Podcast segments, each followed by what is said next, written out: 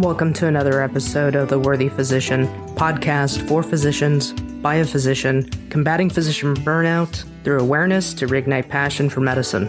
In addition to hearing great pearls, tips, or tricks that you can utilize, you can now also earn CME by reflecting on what you learned from this podcast episode. The link is in the show notes. Hey, thanks, Dr. Shannon, for coming on again. I really appreciate it. Yes, you're welcome. I'm happy to be here. No, I really appreciate your work and just your expertise. You have quite a bit of experience with physician burnout, moral injury, and working with really high achieving women as far as coaching. Is that correct? Yes, that's right. And in addition to your writing and your your speaking, it's just a passion of I think that we share. So for the ones that have not listened to you before, can you please introduce yourself? Sure. Yes, my name is Diane Shannon, and I am a former primary care physician. I trained in internal medicine and burned out during residency, but pushed myself to finish and take my internal medicine boards and practiced for a few years. I pushed through the burnout, but what happened when I was practicing is I kept looking for a setting where I was sure I wouldn't burn out again. And I did not find one. At the time, this was many years ago, there really wasn't the discussion that's going on today, the awareness of burnout and what it is and how to address it and how to prevent it, really. And so I, at that point, it was a really dark time, a very hard decision, but I chose to leave medicine and went into writing and was a freelance writer for 20 years, writing about our healthcare system and health policy. And as part of that, got the courage to tell my story about burning out and leaving practice. And when I did, this was back in 2011 or so, physicians contacted me and said they they didn't know anyone else felt the way they did. Now there's plenty written. You can read lots and lots about burnout, but back then there wasn't as much. And it really inspired me to focus on addressing burnout. And so I wrote a book with another physician on how to understand and look at and prevent the system factors that drive burnout, because those really are the key drivers are not the individual, it's the system. And that's how burnout, professional burnout is defined. And, and then after that, I thought I really want to do something. In addition to speaking and advocating for change, I want to do something. And so that led me to training certification and which was about four years ago. And now I focus specifically on helping women physicians to create lives that actually work. So that's, I love my work today. I'm so inspired by the physicians that I work with. No, that's awesome. And thank you for that because in in medicine the hours that many times we we are expected to put in or we choose to put in can become unbalanced with other aspects of life and recently you spoke at the women in medicine conference is that correct that's right. Yes, actually, just a few weeks ago now. It was a summit in Chicago put on by Women in Medicine, which is now a nonprofit um, organization. And it was incredibly inspiring to be there at the summit, one of my all time favorite conferences I think I've ever been to. And while I was there, I led a workshop on self doubt and understanding self doubt and where it comes from. And I led it once and then repeated it. And it was really a great experience for me. I think the feedback I got was very positive. In that one of the important things to understand about self doubt is that it comes it can come from internal sources and that's what often is referred to as imposter syndrome but it can also come from external sources in the form of your environment especially if there's uh, gender or other forms of bias in your environment. And there's a, there was a great harvard business review article that's called Stop Telling Women They Have Imposter Syndrome. And so much of what I said is inspired by that and also by an understanding of imposter syndrome. Take on it is that both exist that imposter syndrome, those feelings of not being good enough, of I'm going to be found out because I don't have the credentials that I think I should, of not being able to accept accolades or achievements and really own them. That does exist. And at the same time, it's really important to discern whether there are elements in your environment that are actually causing self doubt. So if you are, for example, there's gaslighting going on, which is where someone in a position of power is telling someone else that their experience isn't actually happening. So if I'm experiencing gender bias and maybe I'm being passed over for promotions and I approach someone and, and point that out and they oh, oh no no no that's not why you were you were passed over. It's all of these other reasons right? And that keeps happening. You begin to think well maybe there is something wrong with me. Maybe i am really not eligible for those positions when actually there is this uh, there, there may be this element of bias going on in your environment. So we talked about um, gaslighting and what it is how to recognize it microaggressions and what they are. Um, and the point being that when you're experiencing something in your environment like that, when the self doubt is coming externally, that you really need to join with other people. You need allies, you need a mentor, you need that support to really begin to own your own reality and then do something about it. Whereas with imposter syndrome, there's a lot more that you can do internally to address some of those negative messages that are driving the self doubt. And why, how is that related to burnout in your opinion? Again, burnout is really fostered and fueled by the system factors. Right. And in healthcare, we know what those are, right? Yes. It's the productivity pressure, the time pressure, the amount of the workload, the documentation that takes us away from the meaning of medicine. So, though that's all true, at the same time, there are places where individual factors or characteristics can exacerbate system systems or situations where there's already stress and make them worse. With um, imposter syndrome specifically, one of the characteristics is trying to work extra hard to compensate for those feelings of not being good enough of I I may be an imposter, so I've got to really work extra hard here. And so that can lead to burnout or exhaustion just because of trying to do more and more. And especially if you're in a workplace that is not set up to be reliable or is not, there's all sorts of workarounds and there's all sorts of extra work piled onto the physician, then that is a setup for burnout. Sure. And I, before we started recording, we had talked about how self doubt can sometimes plague women more than men. Is that what you have? Has that been your experience or is it across the board? What I understand is that, at least with imposter syndrome, supposedly it affects both men and women, yet it shows up differently. And I can speak just from my experience in terms of working with women physicians. And that is that it tends to show up as in holding back. So if there's a, a job posting and it's something that, oh, I'd, that would be great. It would just be a step forward, it allow me to have greater impact where I, in something I care about. And yet I look at the criteria and I say, oh, but I don't have that one criteria, so I'm not going to apply.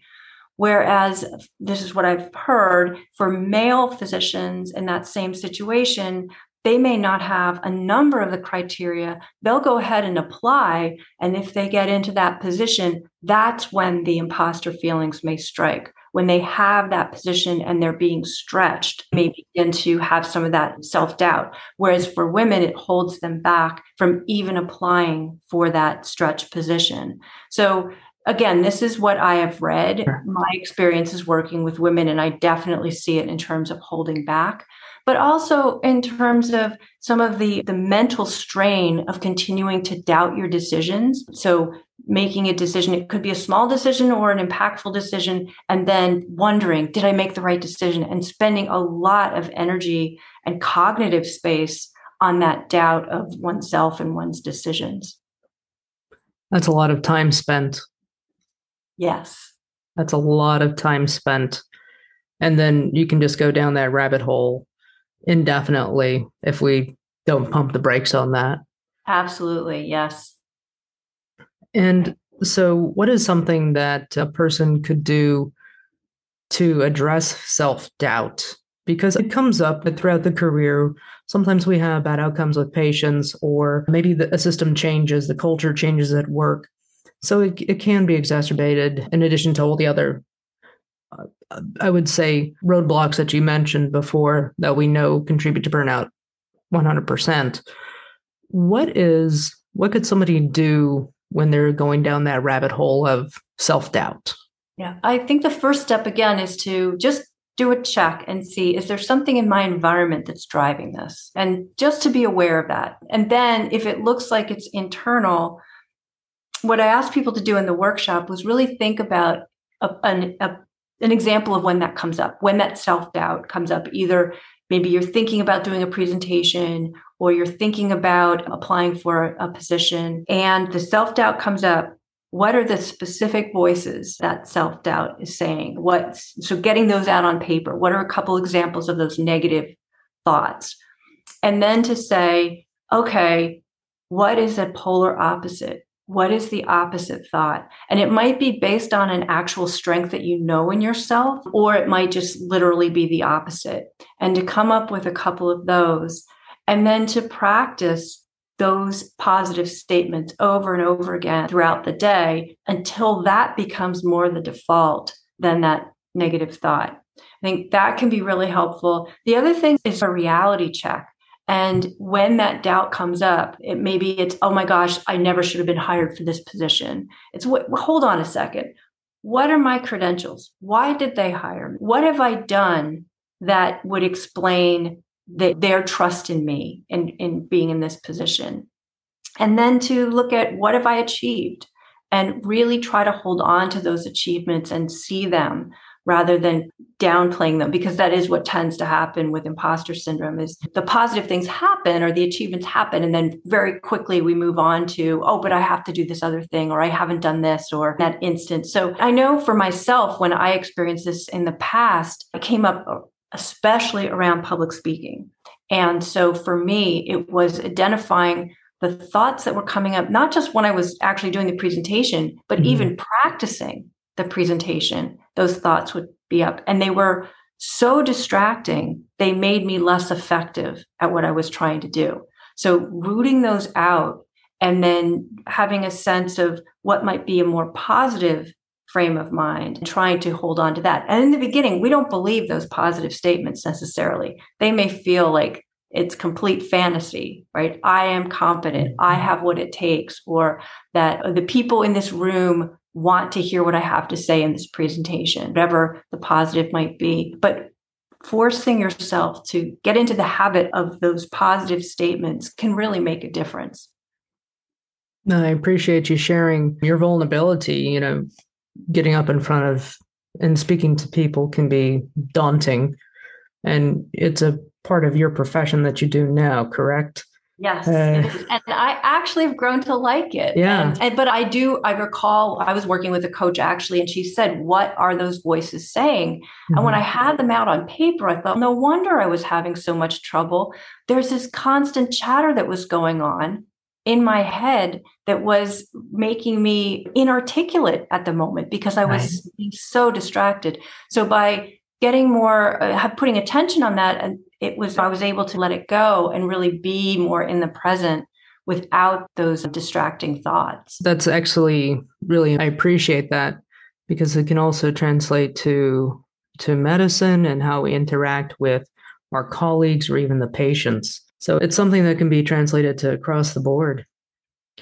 And with your other work, I'm a fan of your blog, and you just have a you have a great piece about time.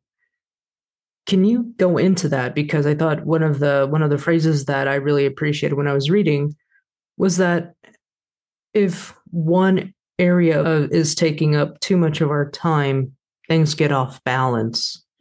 So, can you explain those three areas of time, and the meaning behind that? It struck me at one point that basically there are three categories of time, and one is productive time. That might be mm-hmm. work or it might be at home doing something that feels like you're achieving something or getting a task done. And then there's non productive time that's enriching. So, that's something that builds us up um, it's not necessarily creating something, but it builds us up. Either that might be rest, it might be an activity or hobby that we love, uh, connecting with people. And then there's time that's non productive and not enriching. And that's my personal example is binging on Netflix, right? And so the idea is that we actually need all three. It's not that we need just productive time and non productive enriching time. We actually need some of that completely mindless, let me just escape for a while time.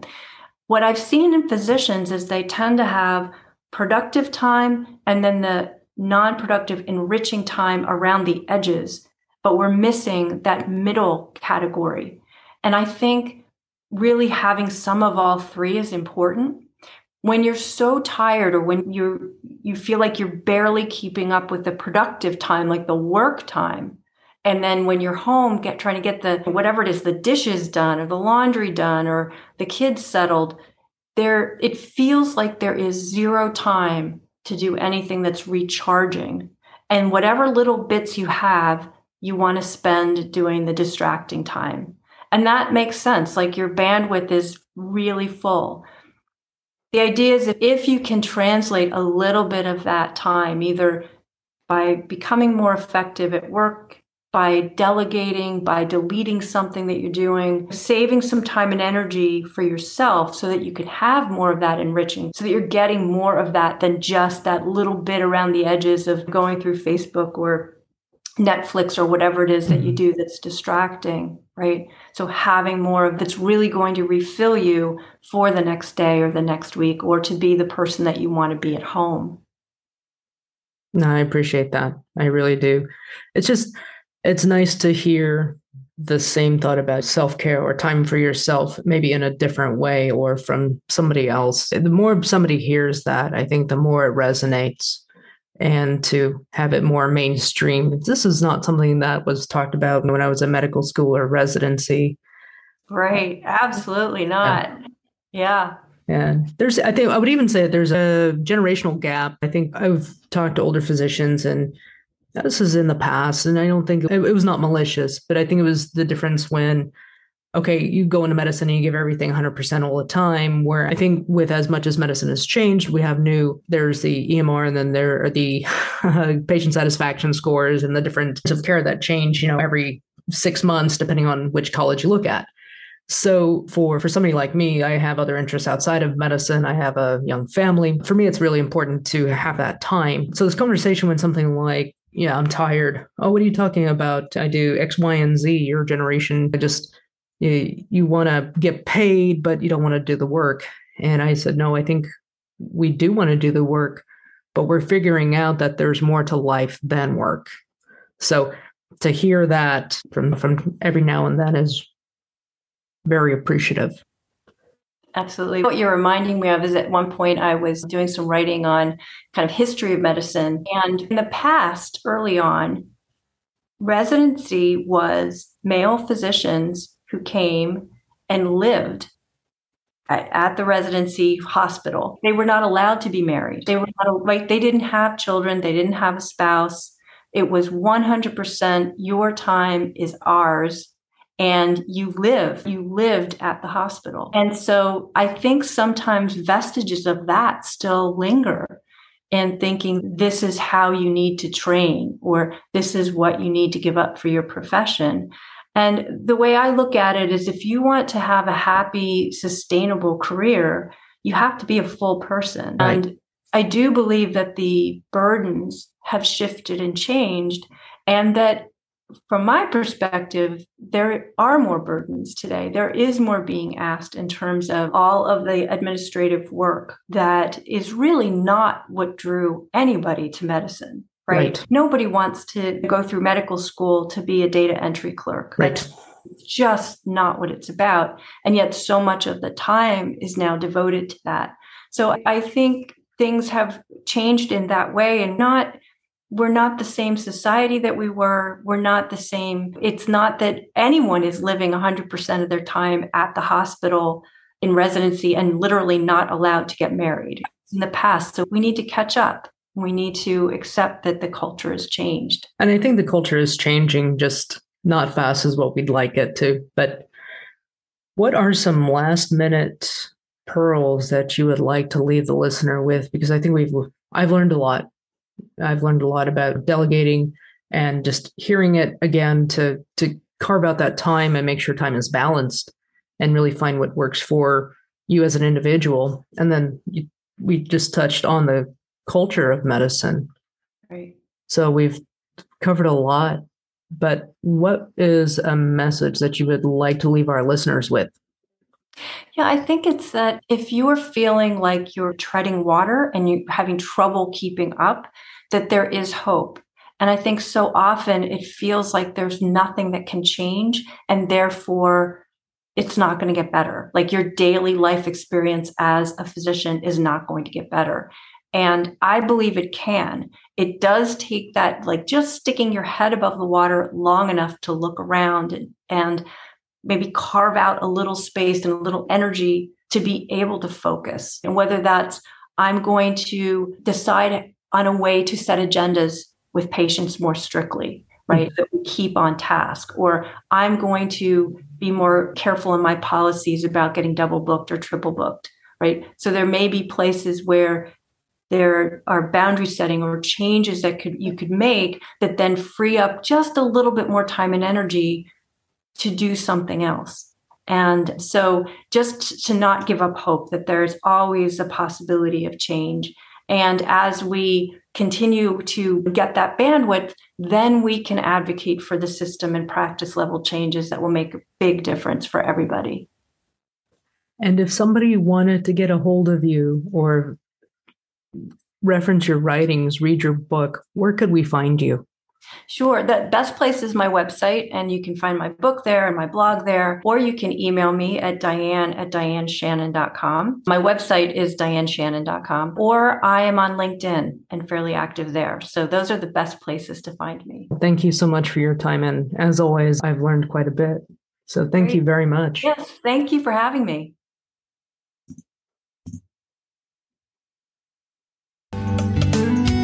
Thanks for joining us. If you have enjoyed this episode, click subscribe, share it with a friend, because we could all use a little bit of normalizing the topic of burnout, knowing that we're not alone.